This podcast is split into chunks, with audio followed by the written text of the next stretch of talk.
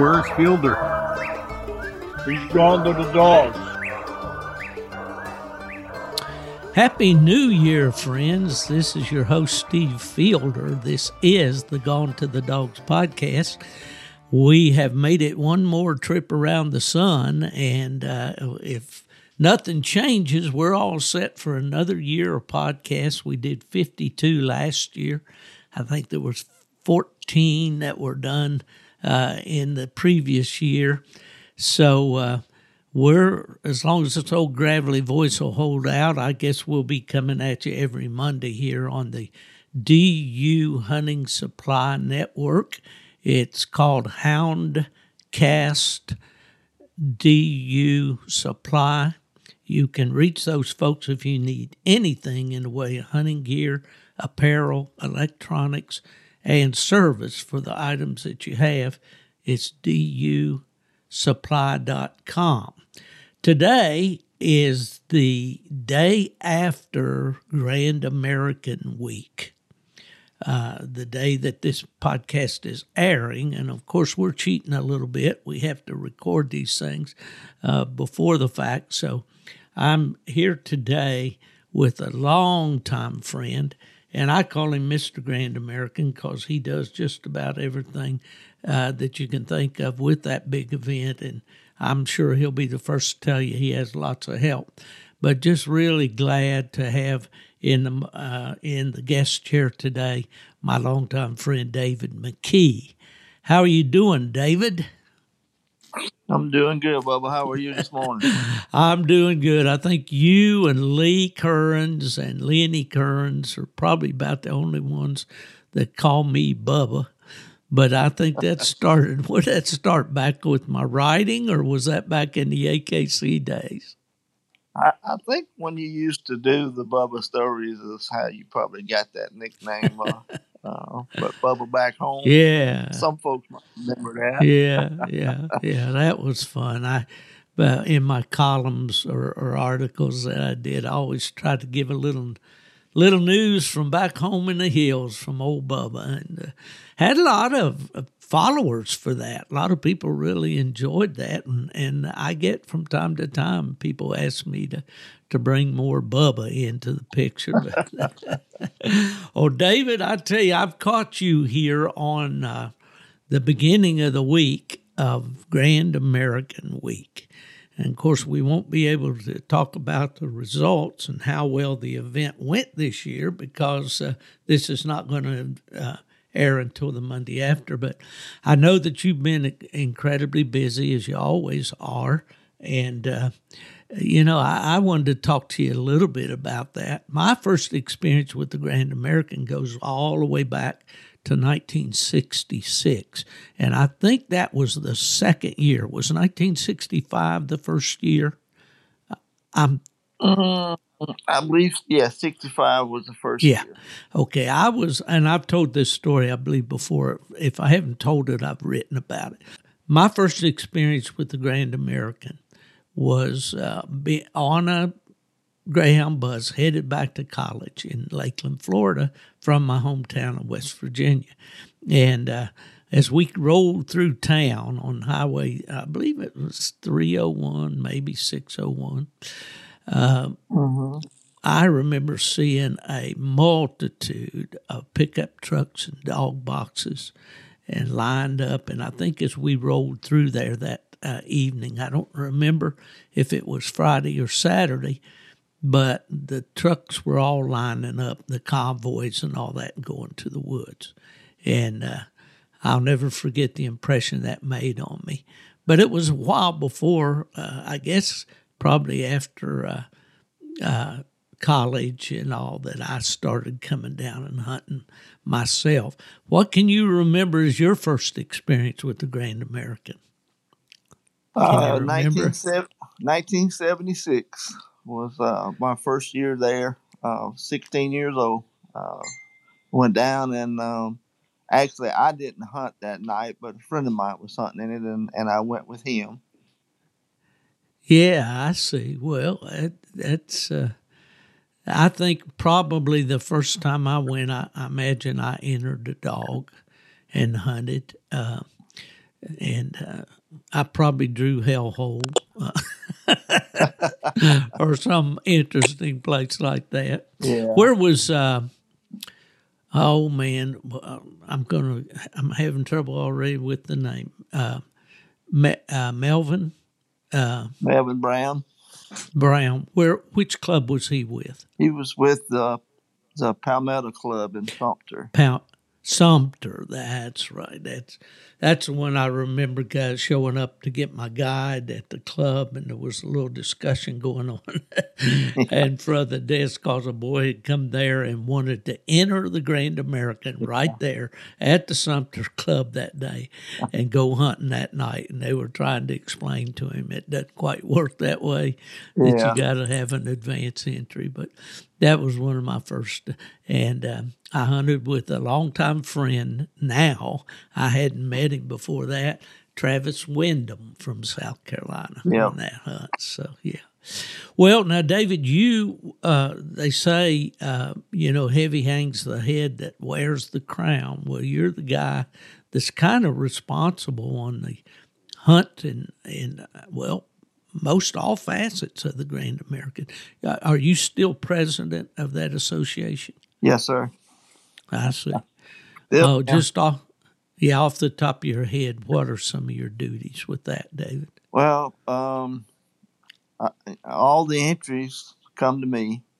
Uh, uh, Deb and I take care of processing all of them, sending all the confirmation cards and everything back out. And um, three years ago, we went to uh, doing a, a pre-draw.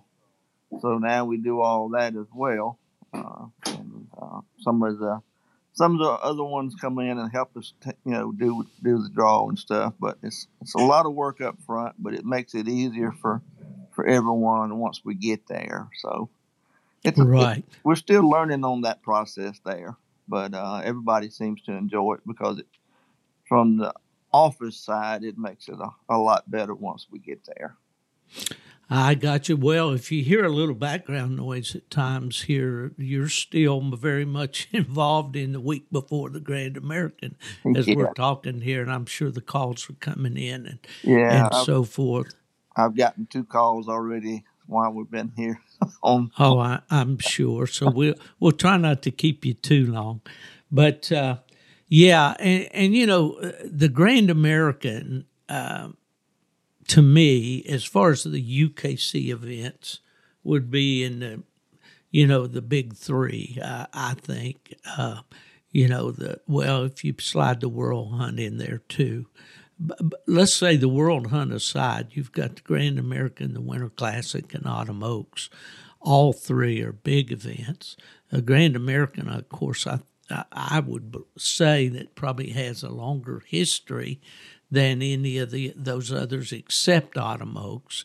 It started in 1960, so it has about maybe five years on the Grand American in terms of longevity. But uh, just uh, you know, everybody looks at the Grand American as the as the hunt to kick off the new year.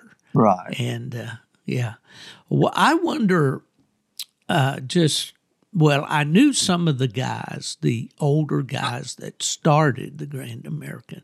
Do you remember any of those fellas? Of course, it started before your time, I know. Yes. But Um, were you able to meet and, and talk with any of the fellas that were there from the beginning? Yeah, some some of the some of the original members were were actually uh, Tater Steele was probably the Mhm. only one that was still involved with the Grand American. Um, whenever I I became involved with it, uh, he Mhm. was actually he was the the treasurer of the Grand American at, at that time. So him, Yeah. uh, Charles Ivy, um, Melvin, a lot of those guys were still Mhm. around, but were not involved. But uh, but Tater was still involved. Well, I always and I and I hesitate to mention some of these guys at times because I don't know what a year has has uh, you know really entailed. But I always enjoy talking to Harris Varner Yes. at the at the Grand American, a, a gentleman that's been there for many many years. Yeah. And I guess through my association with the Plott Dogs in the National Plott Association, I knew some of the founders.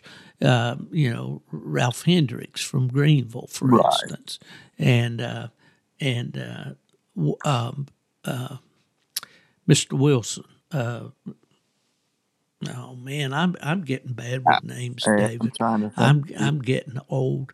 I wanted to say Warren Wilson, but he's out in Missouri. But I'll think of it in just a minute. But um, Troy Godwin was another one. I, I think Jim maybe Mathis. Jim Jim Mathis in the early days was involved, and then of course. You don't go to the Grand American without visiting with Harry Ott. And Harry's been around for a long time too, hasn't he? Yes, sir. I, I think uh, uh, we we were talking the other day, and um, actually one of the ladies had put something on uh, Facebook about doing some interviews with people who had been there, you know, coming for a long time and stuff. And Harry's probably the only one that has been in every one that uh, is still around. That's quite an achievement when you go all the way back to 1965. yeah. And uh, I remember Harry. He has been such a good friend to me down through the years. Everybody that's listening to this that kno- knows that I kind of moved around from the reg from registry to registry. And one time I was with one or the other of the registries that was not the one that was uh, you know, uh, licensing the Grand American that year. And I said, Harry, I, you know, I appreciate you giving me a booth space here, or not, he didn't give it to me, but providing a booth space for me here in the vendor barn.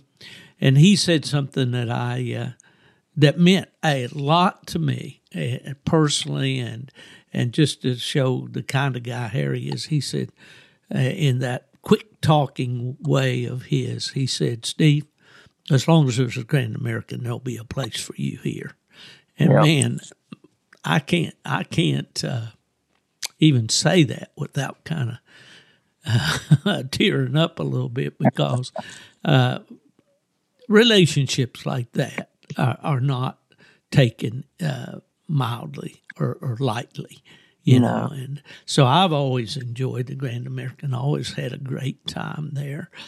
I'm sure you and I can res- reminisce about a lot of people that we always saw there every year and then aren't there anymore, you know. And uh, Yeah, that's true. yeah, just down the real briefly, I can recall Paul Sheffield always being set up in the corner there in the vendor barn, and uh, Mr. Paul and and uh, his wife and and his daughters and all there.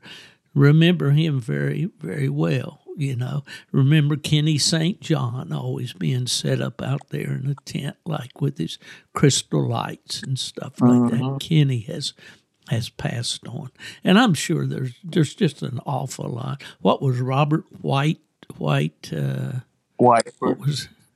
Yeah, White. Robert Whiteford. Yeah. Yeah, he was Ronnie Mace's buddy, and Yeah. uh, yeah, I always used to see him there, and just various ones, and and I know time marches on, you know, but that's if nothing else to go to the Grand American just to see old friends. You're going to have a great time, you know.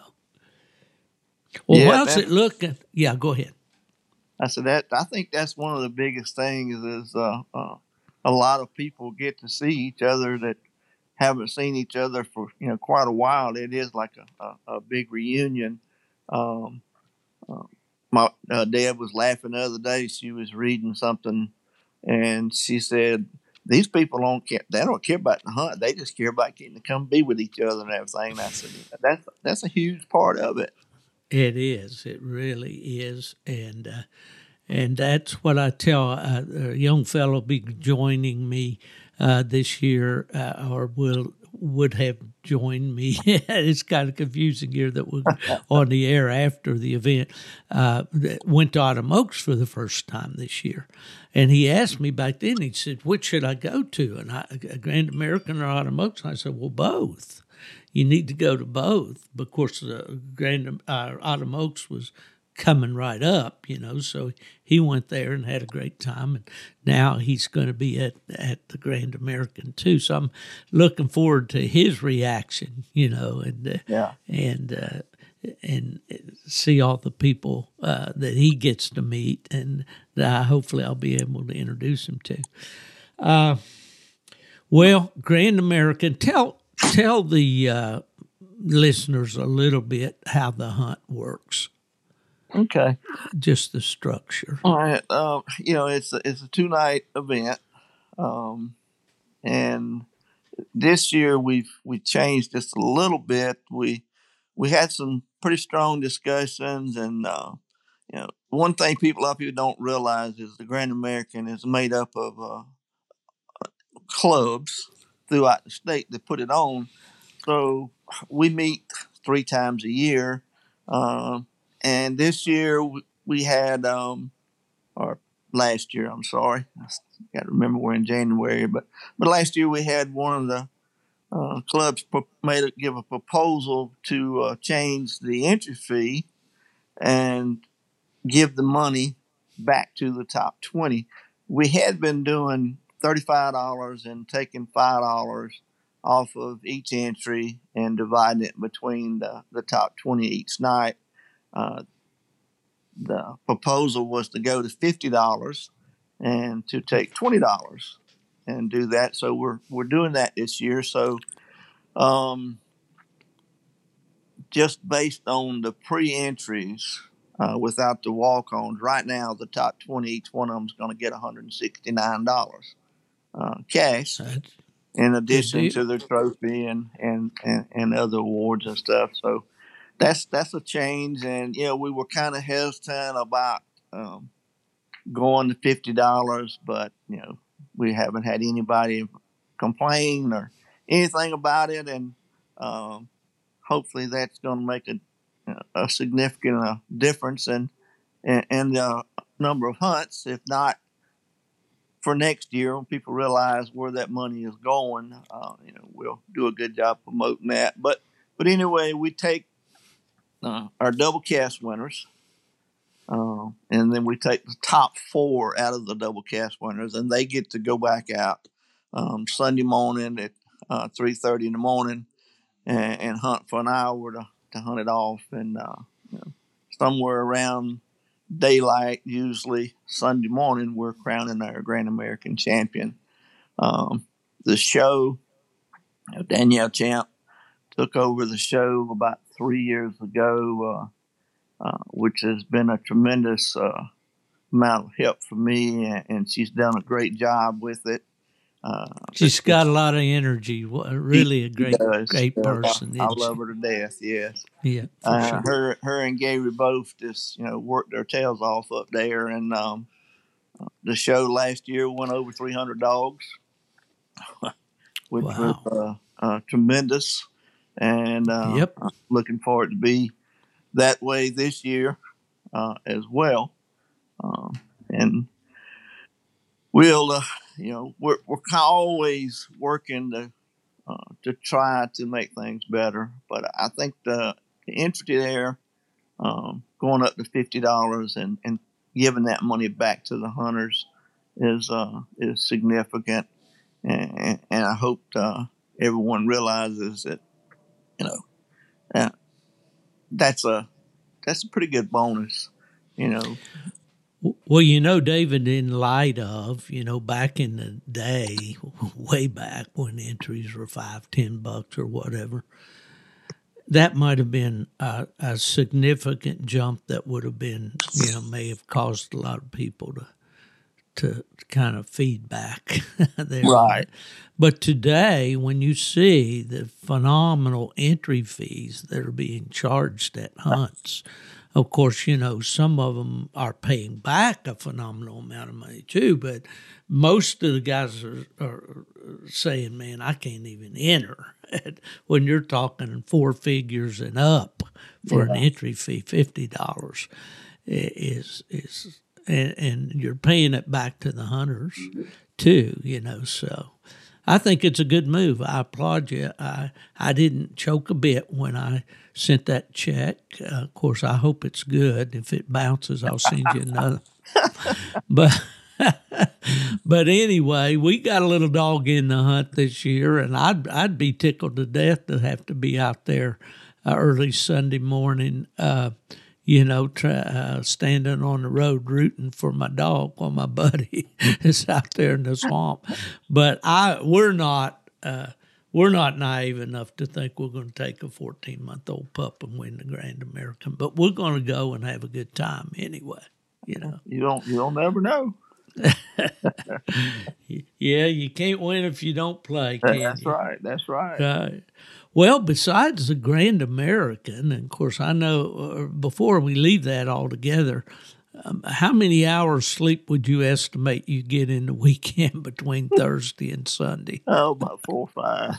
four or five. Yeah, because you don't live right there around Orangeburg. You have you have a bit of a drive down there, don't you? Yeah, I, am 110 miles from the fairgrounds, so mm-hmm.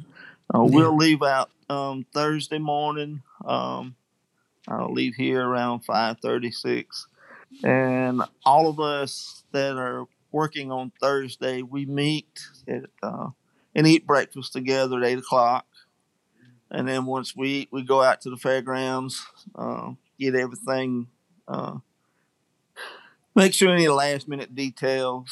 Uh, at um, nine fifty, we all meet at the main gate. Um, we have a prayer uh, and yeah, boy. 10 o'clock, we open the gate and get started.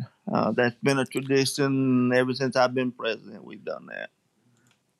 Well, uh, I, I, certainly applaud you for that because with all the people that you're going to entertain through those gates, uh, actually beginning on uh, Thursday, you have the uh, what do you call that? Coon Fest or something? Yeah, we like have that? Coon Fest, and you know all the vendors set up, and um, we actually open the dogs on the grounds as well, so they'll be coming in. A lot of them come in on Thursday morning as well. So, mm-hmm. you know, when we when we get there, the they'll be lined up at the main gate waiting to come in. Well, I miss most of that because I usually roll in late Thursday afternoon and stop at the gate and talk to my old buddy Dale usually sitting out there. Yeah. And uh, and uh, you know, and and I'll be at the in the vendor barn in our usual place with American Cooner Full Cry magazine there inside the big white vendor barn and and I will plug a little bit. I will have books with me and a few logo hats and all, but I mostly be there with Terry Walker, who is one of your major sponsors uh, of the correct. Grand American Day. Yes, sir. That's correct. Yeah, yeah. CNH Publishing. But uh, anyway, so the Grand. Let me before we leave Grand American altogether. Can you remember a particular incident or something that was really unusual, or something that happened over the years, or or something that just comes to mind, a story or something? I I, I think uh, there's there's been so many uh, things happen that uh, trying to come up with one. But I, I, I can remember, um, gosh, probably in the in the nineties when I was actually doing the Master of Hounds. Uh, oh yeah, and and the little office there in the corner used to have a set of double doors on it, where it's one door now. But uh, uh, you mentioned Harris Barner a while ago. Harris was our, I guess you would call him our sergeant at arms or whatever, but he always stood at those doors uh, anytime we had a question or anything like that. And uh, we were, we were, we were in the middle of a, of a question and somebody came and just pushed both of the doors and hit Harrison in the back and knocked him forward. And, uh, you know, if you don't know Harris, I mean, you don't. He's you know he's about six eight. He's, he, he's not a little guy. No, no. and he comes floundering across through there, and uh, then he turned around and uh, uh, proceeded to get the guy's attention who had opened the door, to put it mildly, you know. But I still pick at him about that. Uh, you know, Uh, he, he Yeah, it's like a western. Somebody coming Yeah. pushing through those bat wing doors on the saloon, right? no, I don't think I'd pick out Harris if I was going to pick somebody no, no. to uh-uh. shove around. oh, that's Oh, crazy and- things that happened at the isn't And it? then uh, Yeah. you know the the hill, uh, the hill out there. Oh, yeah. Um, they took it down two years ago, and uh, we were, I don't know how many of us were talking, but uh, the memories that our families had on that hill. I mean, you know, my wife, uh, e- even she slid down that hill on cardboard. You know, my kids, my grandkids. Uh, uh, some Oh yeah, that was a feature, you Oh, know, yeah. right there. Uh, I guess it was the back side of the track, it was, it was where, wasn't it? Where yeah, when they it pushed, to- our, yeah, the, earth um, bleachers on the the other side, right? Yeah, yeah, and the kids would find pieces of cardboard to get them from the vendors, I guess. Yep, yep. And they get out there and slide down. It's a grassy hill, or it Mhm. was. It was. and they'd slide down that hill, and it was fun. I took a, a lot of uh, photos and videos over the years of the kids sliding down that hill. That oh was, yeah, yeah, it was like a theme park, man. yeah, yeah. I mean that yeah, was that was just some of the some of the good memories, and then um, gosh, it's, you know, we've we've made so many improvements over the years. Uh, uh, you know, when I first first uh, memories of going was everybody drove through and everything. You know, and, oh yeah, uh, just vehicles through there all the time, and uh, all of that's gone now. You know, we don't we don't Yeah. allow any of that, but uh, um, those are just things that you look back and sure. you. I, I remember coming in. Well, I was probably 18 or 19 years old, but driving in and this this lady in front of me for some reason she just decides to back up and backs right into the front of my truck. My bumper just caves in her uh, trunk lid, you know, and she's all upset. Her husband's going to be upset, and I'm thinking, good gosh, what are, what are we going to do, you know? And then uh, finally, someone comes over and says, "Look, just pull over to the side, and you know, you know, if she's at fault, so you ain't got to worry about anything." And, but those those things kind of things you remember over the years. There. Yeah, for sure, for sure. I can remember Well- being in the office and uh, it raining so hard um, that you know the whole office leaked and water running down the walls and us having to move paperwork and stuff around trying to uh, keep it Mm. from getting wet and a little old heater in the corner trying to keep us warm. So uh, Over the years, yeah. there there's been a few times it's been cold at the Grand American. Now I looked at the weather Yeah. report, and it looks like you know the weather's good for this Yeah. year. yeah, yeah. uh, from what we've had But- for the last four or five years, this this weekend it's looking like it's going to be real, real good. Yeah.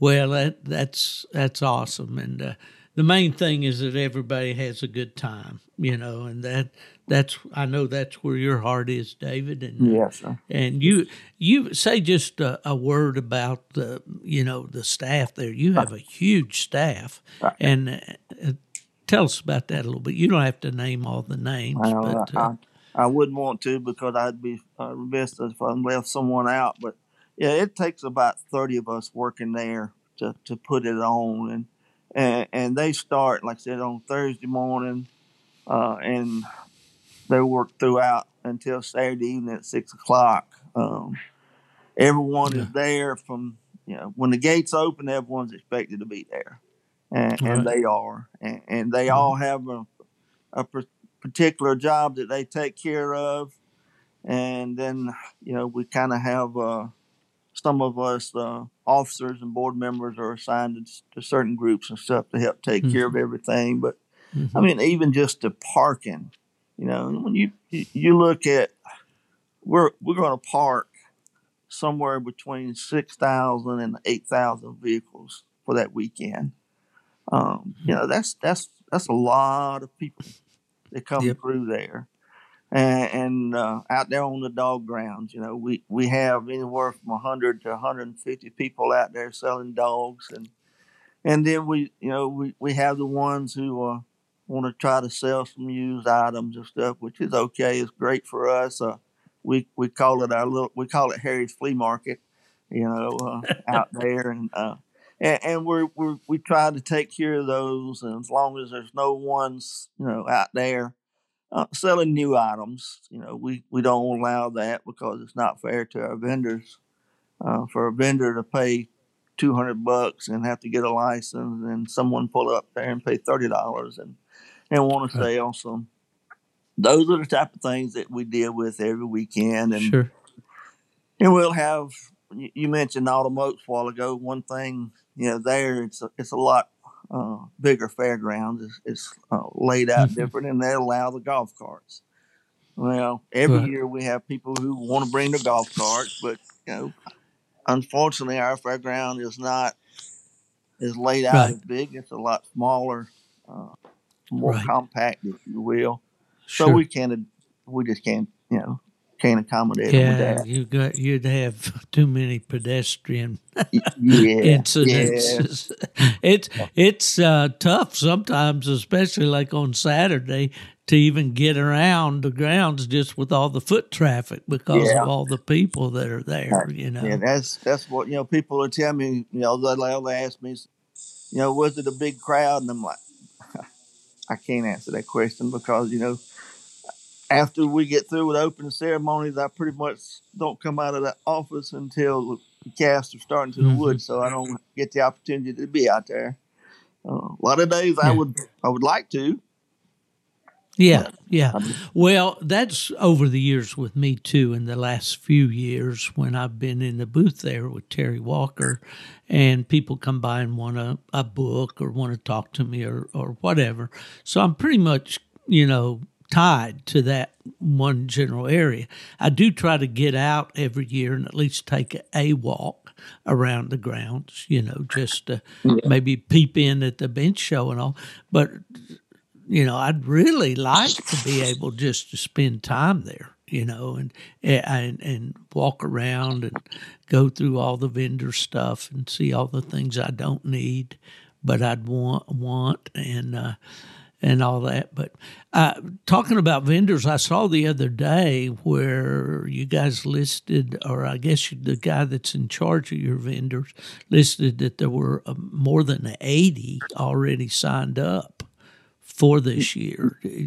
Yeah, Is that right? I think I think I think Ashley said she uh, she had eighty six, and then she sent me a text um, one one night and saying that she had already got a few more. Um, Mm. Said she So it's gonna. E- you can easily assume that there'll be a hundred vend- a a hundred, think- yes, or sir. I more. think I think we'll Yeah. be uh, uh, somewhere in the neighborhood of a hundred. right? Um, right. this is this is actually her first year um, taking care of the vendors. Um, so she's and she's doing a phenomenal job with it. She's um, Ashley is um, Ralph Crago's granddaughter. Um, I see. Ralph was our VP for a lot of years, but um, she's been in, she's been involved with coon hunting, you know, her whole life since she was a little. Now she's got a a boy. Her son is around ten, and uh, he he coon hunts. So, uh, matter of fact, I got the first weekend, first Monday in December. We actually went uh, went hunting together. So, Oh, well, that's good. That's good. That's a name that's been associated with Grand American Yeah. for a long time, too, for sure. yeah, yeah. Well, I don't want to dwell too much on on these events and all, but just real quickly, uh, you also wear the hat of president of the South Carolina Coon Hunters Association, right? yes, sir. Uh, Yeah. been president since '95. Uh, Yeah, that's uh, that's quite, that's quite a long time. yeah. Well, I, I've often said, you know, if you got a job to do, find a busy man, you know. But man, I've often wondered how do you juggle all this stuff, and you're still involved with the American Kennel Club as a as a, a Yes, field rep or whatever. Uh, Yeah. well, yeah. So, and then uh, beyond that, what else you got going on? You're not the mayor of Whitmire, South Carolina, are you? No, no. No, Uh, no. Back, uh, the backside of politics is all I want. I don't need any of the front of it. You know, I, I, I, I deal Well, with a lot of it on on our end, but um, um, Yeah. Well, you've done a- politician. No, Right. Well, you've done a lot of legislative work on behalf of coon hunters and houndsmen of all kinds in the state of of South Carolina, and I certainly commend you for that too. Uh, I know that that you you've got a uh, presence in in the state capital. Uh, people know you in the game department, uh, know that you represent the hound sports and all. Uh, how long have you been dealing with that those kind of things? You think? probably since 1995. Mhm. Um, when uh, when I got elected president, um, there was um, a House member who was actually a coon hunter, uh, and uh, Larry Coon was his name. And Mhm. and Larry was the chairman of the of the House Ways and Means Committee, which is, if you know anything about politics, you know that's that's the most powerful uh, committee there, um, because they they drive Provide the budget. money. You're right. That's it. So, um, you know, Larry told me, he said, you need to get involved. You need to start uh, getting, making some relationships with some of the uh, people in there and stuff and with the DNR and stuff. So we, we did. He was my mentor for that and uh, worked with me. And, and uh, now, um, Larry Thompson uh, and myself, you know, Larry's our vice president. Um, we do have some very good working relationships with with a lot of the House and Senate members. Uh, to the point that we, uh, you know, we have some of them uh, cell phone numbers, which they don't give those out. Uh, so most anybody because, and I understand, and uh, you know, I don't share them. But uh, same way with the uh, the, the director and uh, colonel of the DNR. You know, we we have that relationship with them, and actually, uh, uh, they put on a dinner every year. The DNR does for the legislators and stuff, and and Laird and I are invited every year to that. So. You know, we always go, and you get a chance to sit down and talk with some of them face to face. So it always helps when uh, when you do call one of them if you know they can remember remember who you are when you when you've met each other. So Well, I think it was Mike Thorman with the Michigan Hunting Dog Federation up up there that I worked with for, for many years that said, you know, it's important to know who your representative is, but it's more important that they know who you are. That's And uh, right. you know, so when you go into uh, uh, Columbia, you know, you can uh, uh, be recognized, and they know who you represent, and and um, so having done that kind of work for many years, I know how rewarding it can be. I also know how frustrating it can be sometimes. Yes. But uh, well, David, you certainly have um, more uh, done more than your share um, for the houndsmen of South Carolina and across the nation that come to to Grand American, and also those that attend the big AKC events like the World Championship and things like that. They get to see you there and see the results of your efforts. So, man, that's that's great. I know all these things about you, but what I know that I like best is that you're a pretty good hunting buddy. And that you're a pretty good guy to go to the woods with and have a good time with. and we've had a lot of those times, but we're not having them right now and I'm and I'm overdue.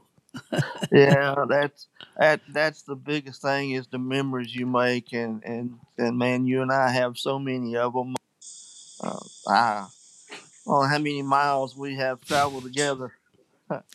It's But, uh, been a bunch. It's been It's a been a bunch. yeah, yeah. Tell them that story about me going down through Thomasville, Georgia, when Oh, back in the cell phone days.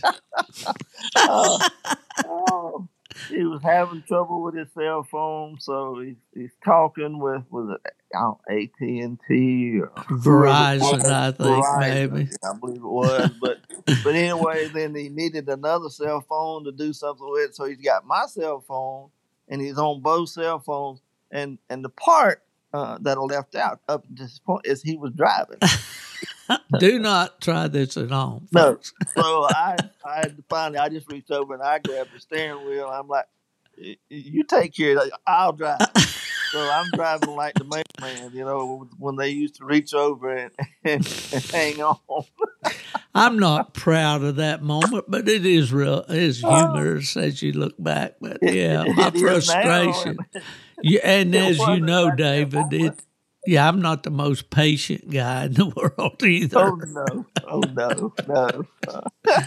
So yeah, that's probably one of our deals where we were going to to down to Johnny Brinkley and, and Laquita we were, we going Johnny. Yeah, Yeah. So there wasn't much traffic on the road.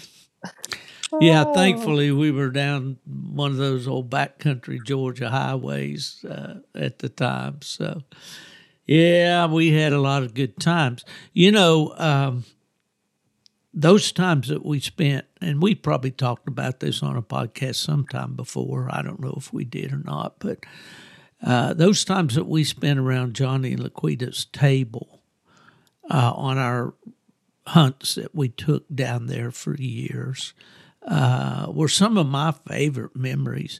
I mean, you know, we always went when we we were well.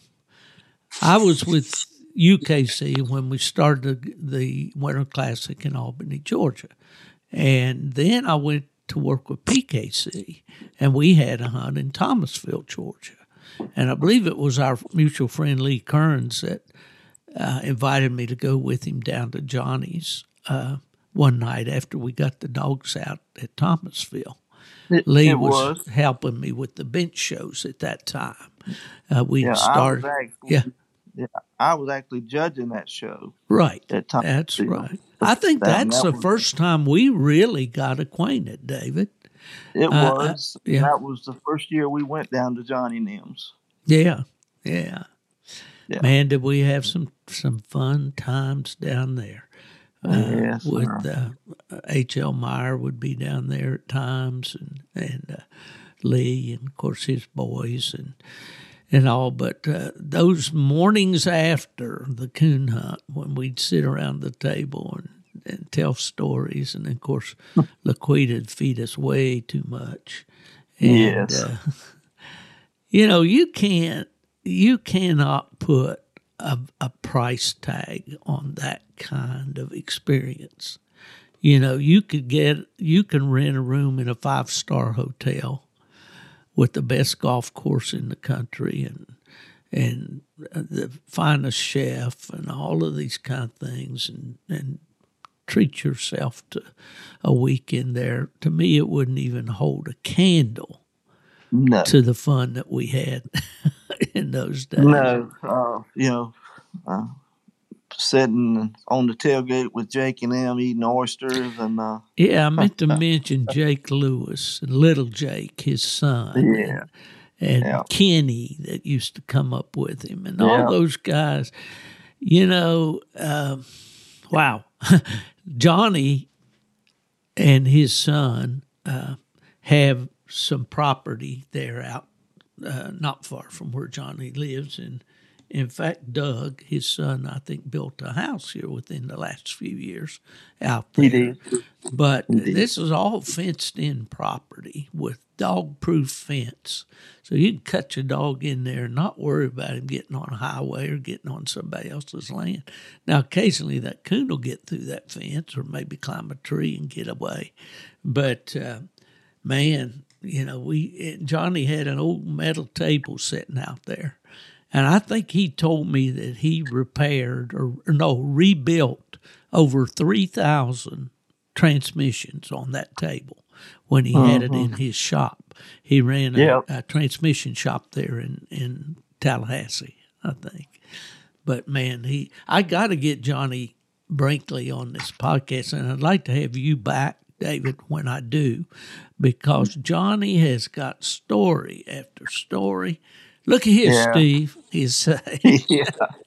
And then I just lean back, and here we go because Johnny has a great, great story and a sweeter guy, a better friend, a better disposition in a human being I've never met in my life. Ab- absolutely. You know, you know, Johnny's been uh, going through some health issues for the past five years, and uh, Mhm. um, but always, anytime I talk to him, you know, always the same upbeat, uh, Oh, yeah. always positive, talking Yeah. about the, the things, and um, I do. I, Yeah. I I miss getting to go down there. Um, I actually about three years ago we had an AKC event down in uh, in in Georgia, and, and I left a day early and went by and, and spent the night with Yeah. Johnny and, and Laquita, and uh, man, we had just had a great time. I mean, you know, didn't didn't get to turn the dog loose because Johnny's not able, but Right. man, we had a great time just visiting. Yeah, and that's really what it's about, you know, for me and always will be. I, I have people contact me. I got a letter the other day that uh, a, a message that kind of concerned me a little bit, and I I tried to take it uh, with hopefully the intent that it was written. It was written by a guy. He said he was 41 years old. And he listened to the podcast and he enjoyed it. And he read my book. He said he read it from beginning to end. And all, and he enjoys the podcast. But he says when you talk about younger hunters, you talk in a demeaning way. You talk as if you know it, it it's not encouragement to younger hunters. And I told him, I said, man, I am definitely don't want to bring that message to these younger kids and younger people. But at the same time, you know, I'm an old guy, okay? I'm 76 years old. My ways are the older ways, you know. I learned from the time I was a kid about hounds growing up and all. And I feel that there's a lot of value there to share. And I also feel that sometimes, and I don't say all, but sometimes the younger hunter would rather con, uh, uh, confront uh, instruction or suggestions than they would to try to uh, absorb it and try to, you know, get what's good out of it. It almost seems like sometimes there's an attitude, well, this guy's old, he doesn't know what he's talking about. I'm going to confront him about it, and and that's fine as long as it's done respectfully. I, I am not going to take disrespect from anybody. I mean, mm-hmm. my dad taught me that at a very early age. You know, you don't have to like me, you don't have to agree with me, but you need to to treat me in a respectful manner, and I'll do the same for you. You know. But I do think about that, and I certainly don't want to bring that message to young people. That that they're. But when I say younger hunters today seem to want to do it this way, there's always a but.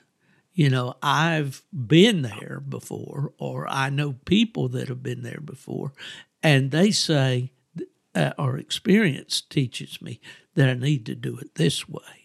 And I just wish we could bridge that gap. And I'm going to try to watch that going forward.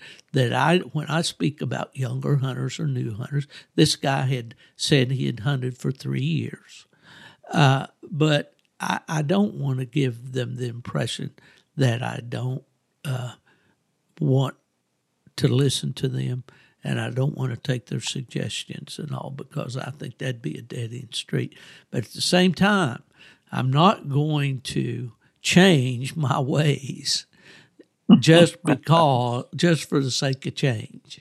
Do you feel that Yeah. way, David, or, or am I way I- out I in left field? I I understand that it's it's uh it's a lot of uh it's it's different from from when you and I came up, you know, and uh and and even today, uh, with me still being involved with the, with the administrative side and stuff, you know, the the, mentality, I, I guess, has changed over the years.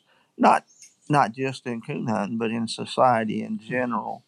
And um, some of the some of the things that we look at, um, the memory side and, and, and things like that. A, a lot of our younger hunters haven't got to that point yet. There's and, and I look back and I can remember when when I was going to a competition hunt pretty much every weekend.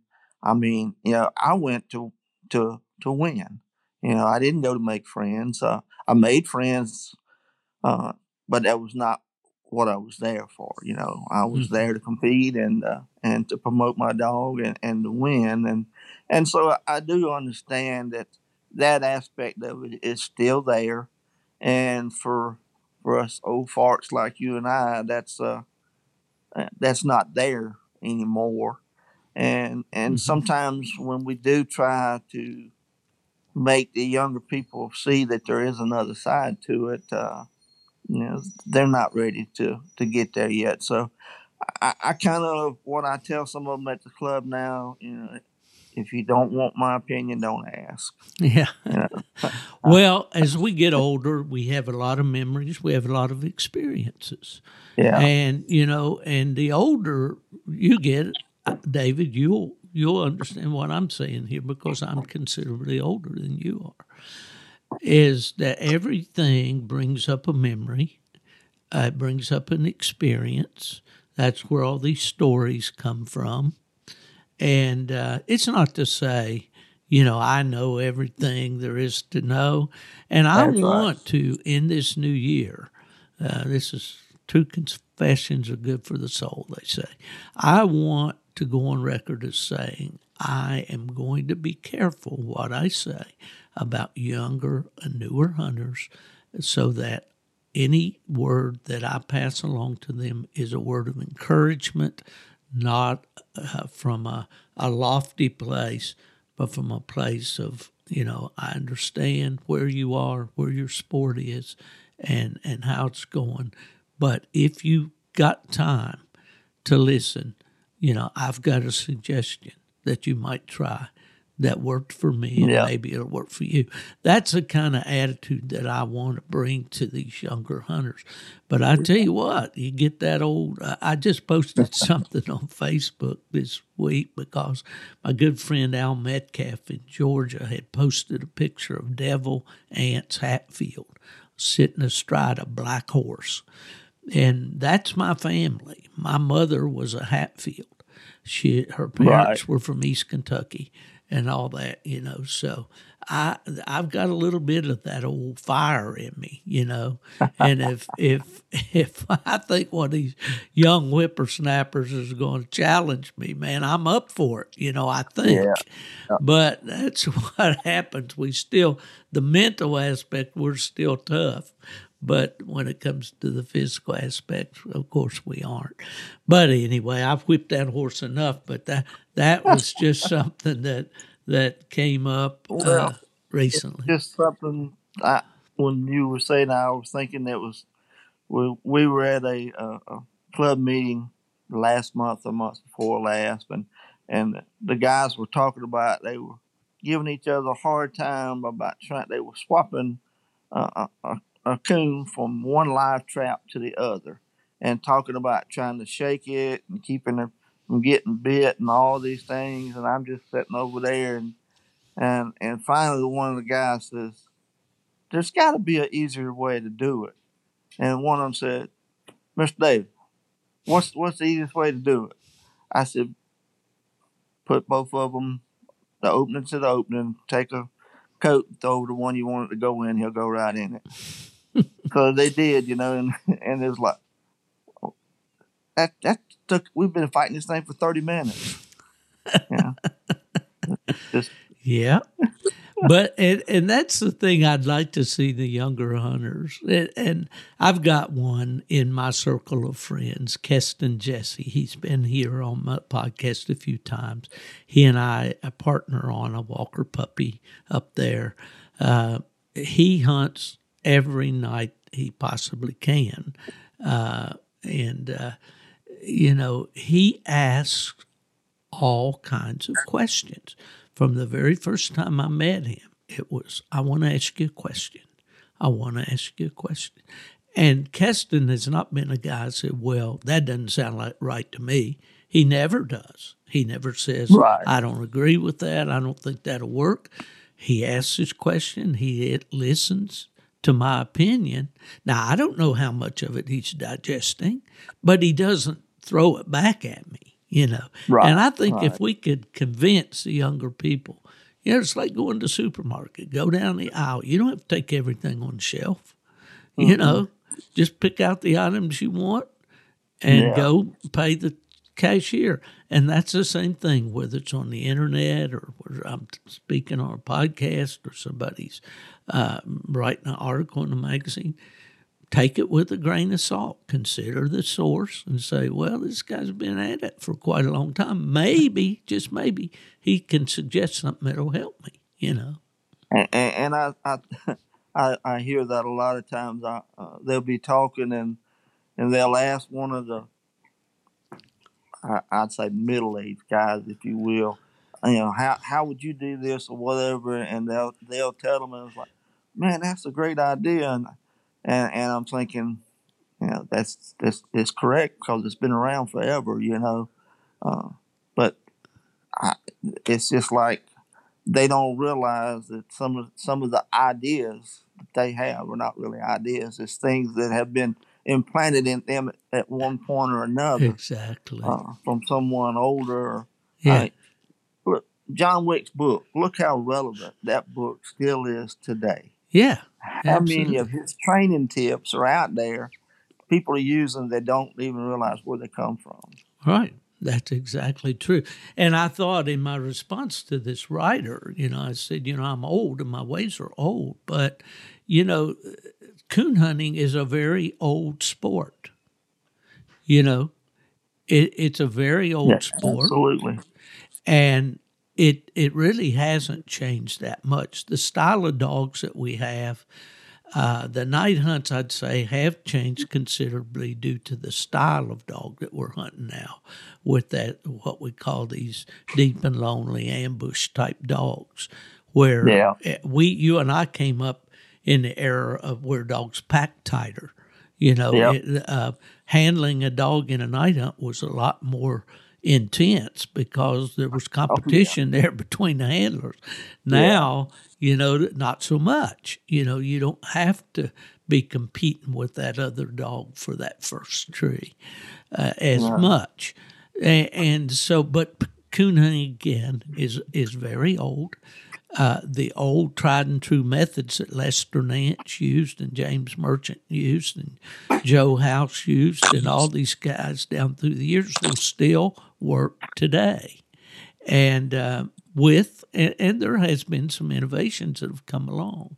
You know, electronics has probably changed our sport more than anything. You Yeah. know, yeah. Points well taken, David, for sure. Well, well, I tell you what, man, we've been at it almost an hour here, and I promised you that's about what I'd take away from your busy schedule this week. But uh, let's talk just a little bit before we go about some of the dogs that you've had down through the years that you liked. I know I mentioned to you earlier that I really liked that female out of Nighttime Savage that you had named Ann. And uh, what what have been some of your favorites down through the years?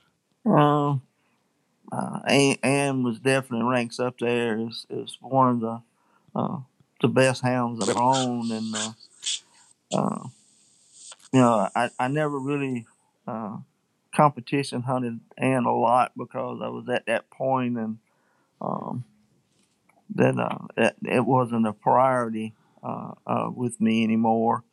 Um, and I, I've had uh, uh, had a, a real good male uh, dog uh, off of Lee Kearns' uh, boomer dog named Ace um, that uh, did real well with. Uh, um, branded him out on the bench and on, on in the hunts as well. Um, he was uh, he was a, just a real smart dog, which was most of uh, of the dogs out of that bloodline were. Uh, only time I ever put a leash on him was on a competition hunt. I mean, he was just that type of dog. Uh, Yeah. Had a female, ooh, gosh, in the 80s uh, that was uh, a River Bend flag dog that was uh, very, very uh, good hound. Um, she was actually, uh, my, my son picked her out as a pup. And um, he, if you ask him, it was his dog. But anyway, she was one of those, probably one of the first ones I had that was more independent than others. And um, she didn't mind being with other dogs, but um, she didn't mind being by herself either. She, know. And, and you made a good point there. When when, when used to when when you were competing, you know the dogs were packed, and and, and really you you had to know your dog better than you do now because now they're pretty much off by themselves uh, more than they are together. So it's a lot easier to pick your dog's voice out when it's alone than it is when there's uh, three others in there uh, opening with it. So, but she she was one of those that uh, she would get off by herself and and tree a coon, and, uh, and and you know you hunted with Ann uh, a lot of times, and she was just uh, a a male dog in a female's body. I mean, she I've never had a dog with a a mouth like hers, as loud as she was, and uh, even Incredible. Yes, I mean, even as a pup, you know, she she had no no desire to be with anything else. She didn't care what they were doing. She was going to do her own thing, whether it was in the in the swamps or you know in the mountains, wherever. Um, she was just her, her own dog, and And we put her in the swamps at Johnny's Oh, a few yeah. times. Them cypress ponds, as Johnny called them. yeah, I mean, you know, Yeah. uh, she looked like a black and tan when she come out of there. You know, so much mud on them, but Yeah. But That's it's- funny. she was probably one of my favorites. And then I had an old dog named Head that I won the, PR six six four zero eight.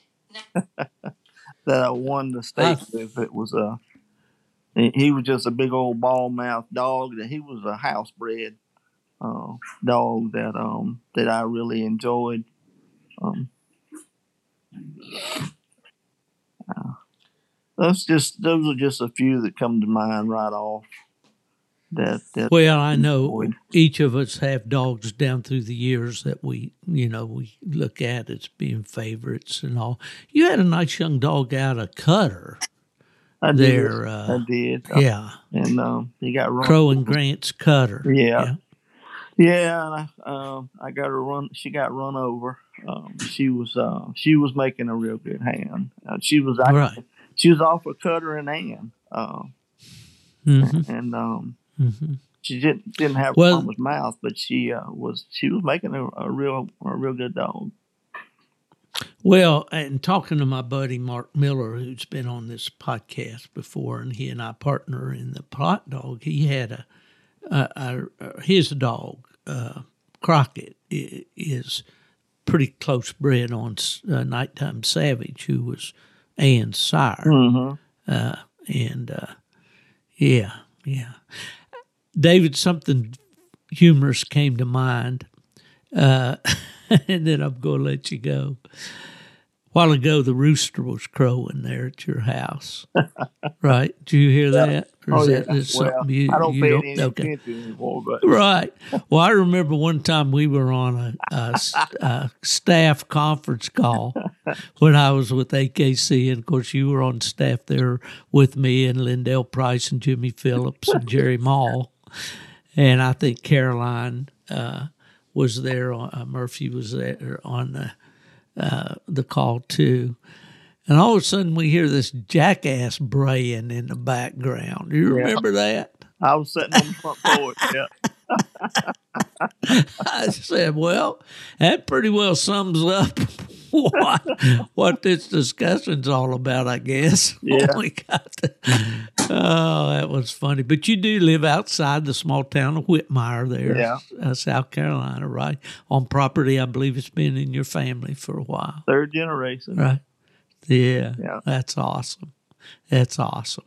Well, David, I know uh, that you got a busy weekend, and I kind of cheated because I knew if I wanted to talk to you, I wasn't going to get a chance in Orange, Orangeburg, but maybe a minute or two. I do recall the days when your club also ran the club, ki- uh, the kitchen out there Yeah. on the grounds. Man, that food was good, and I'll miss miss that. Yeah. But you did that for many years, didn't you? We did. Uh, Deb was laughing about it the other day. She, she was saying that, you know, she said, if I had a reason to come to Orangeburg, you know, I, w- I would come. She said, but, you know, I'm not coming just to sit in the hotel room. She said, back when we did the kitchen, you know, I, I had a reason to be there.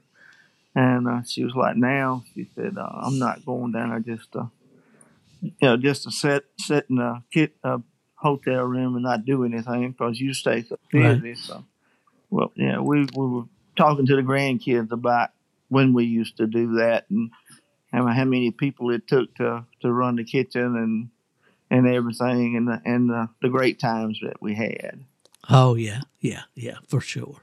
And I hope to get together with one of your proteges uh, at the Grand American and have some uh, some recording to share with my listeners, and that's Daniel Felker Oh, yeah. and his partners, Yeah. uh, Ryan James and Dustin Faulkner, and Yeah. and they did. I call them the UFO boys, or the.